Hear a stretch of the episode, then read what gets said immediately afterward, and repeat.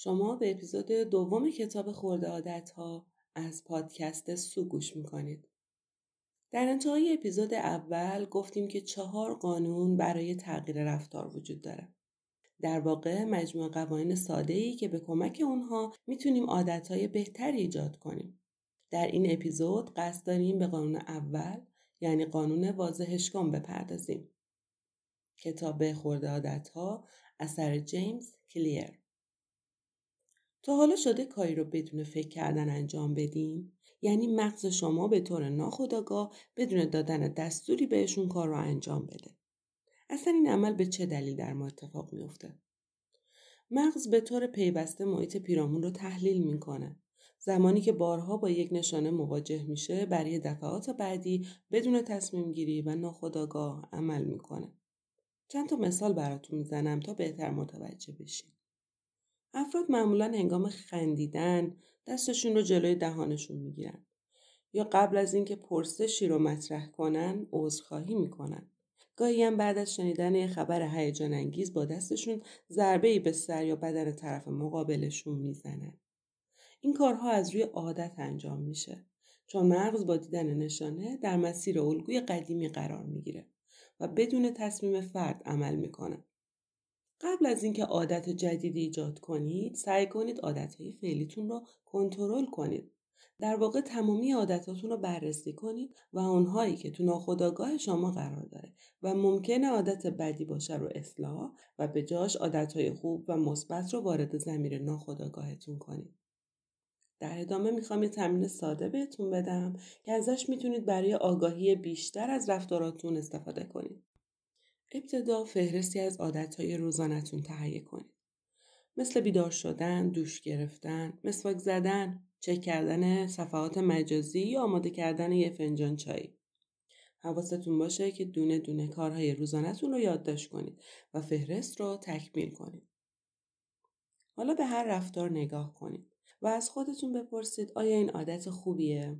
اگه اینطوره کنارش علامت مثبت بذارید. یا اگه عادت بدی علامت منفی. و در صورتی که عادت خونسایی بود یعنی کاریه که باید انجام بشه. مثل رفتن به توالت یا لباس پوشیدن براش علامت مساوی بذاریم. باید اینم اضافه کنم. علائمی که به یه عادت میدین به موقعیت و اهداف خودتون بستگی داره. برای کسی که سعی داره وزن کم کنه هر روز صبح خوردن کری بادون زمینی عادت بدی محسوب میشه. اما کسی که قصد چاق شدن و اضافه کردن عضله داره عادت خوب. حالا برای ارزیابی عادتاتون پرسشی مطرح کنید.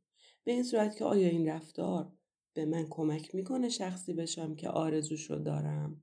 آیا این رفتار مطابق هویت منه یا باهاش مقایرت داره؟ با این تمرین ساده می‌تونین آگاهی دقیقی از رفتارتون داشته باشید. در جهت بهبود اونها قدم بردارید. حالا برای اینکه اون عادتهای جدیدی که می‌خواین در خودتون ایجاد کنین از یادتون نره یه کار ساده می‌تونین انجام بدین. کاری که باعث میشه تو ذهنتون بمونه. اون کارم اینه. اونها رو بلند تکرار کنید. اینطوری احتمال اینکه واقعا اون کار رو انجام بدید زیاد میشه. همینطور برای انجام ندادن یه رفتار نامطلوب هم می‌تونید از این تکنیک استفاده کنید. امتحانش کنید. حتما متوجه تاثیر مثبتش میشین. خب حالا دیگه وقتشه که رفتار جدیدی رو که با آگاهی مشخص کردین شروعش کنید. بهترین راه برای شروع عادت جدید اینه که زمان و مکان دقیق رو مشخص کنید. مثلا ساعت پنج بعد از ظهر یک ساعت تو باشگاه محله ورزش می‌کنه. افرادی که برای زمان و مکان عادت جدید برنامه خاص تهیه می‌کنن بیشتر احتمال داره که به نتیجه برسن. خیلیاتون فکر می‌کنین که تو انجام رفتاری بی انگیزه هستید و به خاطر همین به سراغش نمیرید. اما داشتن انگیزه به تنهایی کافی نیست. یا خیلیاتون تو زندگیتون منتظر یه زمان مناسب برای شروع هستین در حالی که اگه فقط برنامه از پیش تعیین شده داشته باشین و بهش عمل کنید دیگه نیازی نیست که هر بار براش تصمیم بگیرید و این برنامه باعث میشه که احتمال عملی کردن اون عادت و رفتار جدید زیاد بشه به این کار قصد پیاده سازی گفته میشه. برنامه ای که فرد از قبل برای زمان و محل عملکرد خودش تهیه می‌کنه.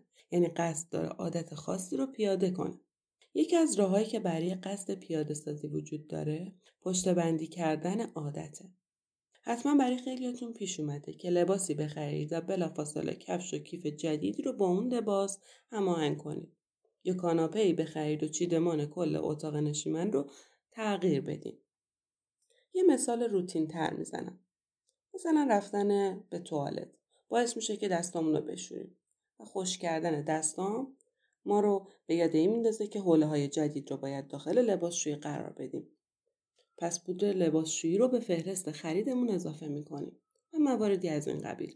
هیچ رفتاری به تنهایی رخ نمیده. هر عمل کردی به نشانه رفتار بعدی تبدیل میشه. خب چرا این نکته اهمیت داره؟ شما می‌تونید ازش برای ایجاد عادت جدید استفاده کنید. به این صورت که رفتار جدیدتون رو به یه رفتار قدیمی که حالا تبدیل به عادت شده پشت بندی کنید. اینطوری احتمال پایبندی شما به رفتار جدید افزایش پیدا می‌کنه. مثلا اگه می‌خواین هر روز یک ساعت مطالعه زبان داشته باشین بهتر اون رو وصل کنین به یک عادت قدیمی. در این صورت زمانی که به سراغ عادت قدیمیتون میرین براتون یادآوری میشه که باید مطالعه زبان داشته باشین و بلافاصله قبل یا بعد از اون اون رفتار جدیدتون رو عملی می‌کنید. با تکرار فرایند پشت بندی عادت می‌تونید عادتهای متعددی رو به هم وصل کنید البته به این نکته هم توجه داشته باشین که رفتار جدید رو به عادت درست وصل کنید مثلا اگه قصد داریم بعد از دوش صبحگاهیتون که عادت قدیمیه در شما رفتار جدید مدیتیشن رو بهش وصل کنین. اما به دلیل وجود سر و صدای بچه ها و آشفتگی سر صبح آرامش ندارین بهتره که اونو بذارین برای شب. مثلا بعد از مطالعه آخر شبتون که همه جا ساکت و آرومه. بعد از اینکه به زمان مناسب انجام رفتار جدیدتون پی بردین حالا نوبت اینه که به سراغ عامل بعدی یعنی محیط بریم. محیط اطرافمون رو انتخابامون تأثیر گذار هستن و به طب روی عادت هامون اینکه همیشه یه بطری نوشابه تو یخچال باشه احتمال اینکه برای رفع تشنگی به سراغ آب برین رو خیلی کم می‌کنه. حالا برای اینکه بتونیم انتخاب های بهتر و درستری داشته باشیم تا عادت های بهتری در ما شکل بگیره باید محیط زندگی یا کارمون رو تغییر بدیم. یعنی با قرار دادن محرک ها تو اطرافمون عادت های مثبت خودمون رو افزایش بدیم.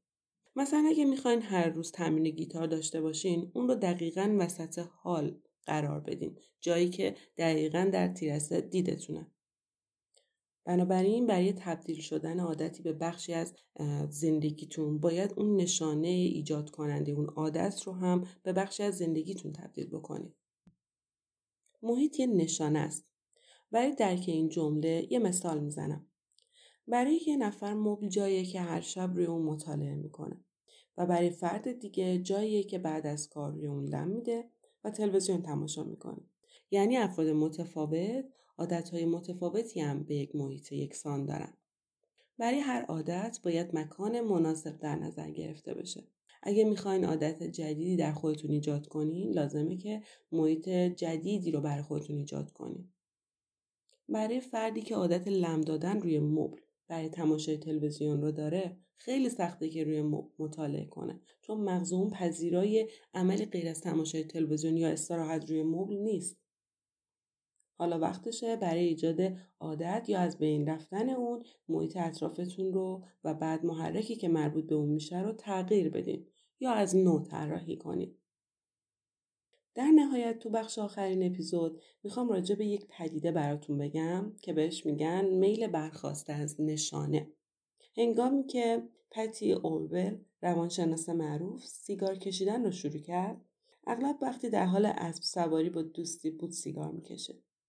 پس از مدتی سیگار رو ترک کرد و البته اسب سواری رو. تا دهه ها بعد که دوباره برای اسب سواری به مکان خاصی رفت. اونجا بود که متوجه شد دوباره حوث سیگار کشیدن به سرش زده. در واقع محرک ها هنوز تو اون وجود داشتن. فقط مدت زیادی بود که تو معرض اونها قرار نگرفته بود. بنابراین میل شدید به تکرار عادتی هرگاه نشانه های محیطی دوباره خودشون رو نشون بدن در فرد آغاز میشه. پس سعی کنید که کمتر در معرض نشانه های عادت های بدتون قرار بگیرید هر چقدر که می‌تونید نشانه های عادت های خوبتون رو واضح تر کنید. این قانون اول برای تغییر عادته. ازتون ممنونم که تا پایان اپیزود با ما همراه بودین.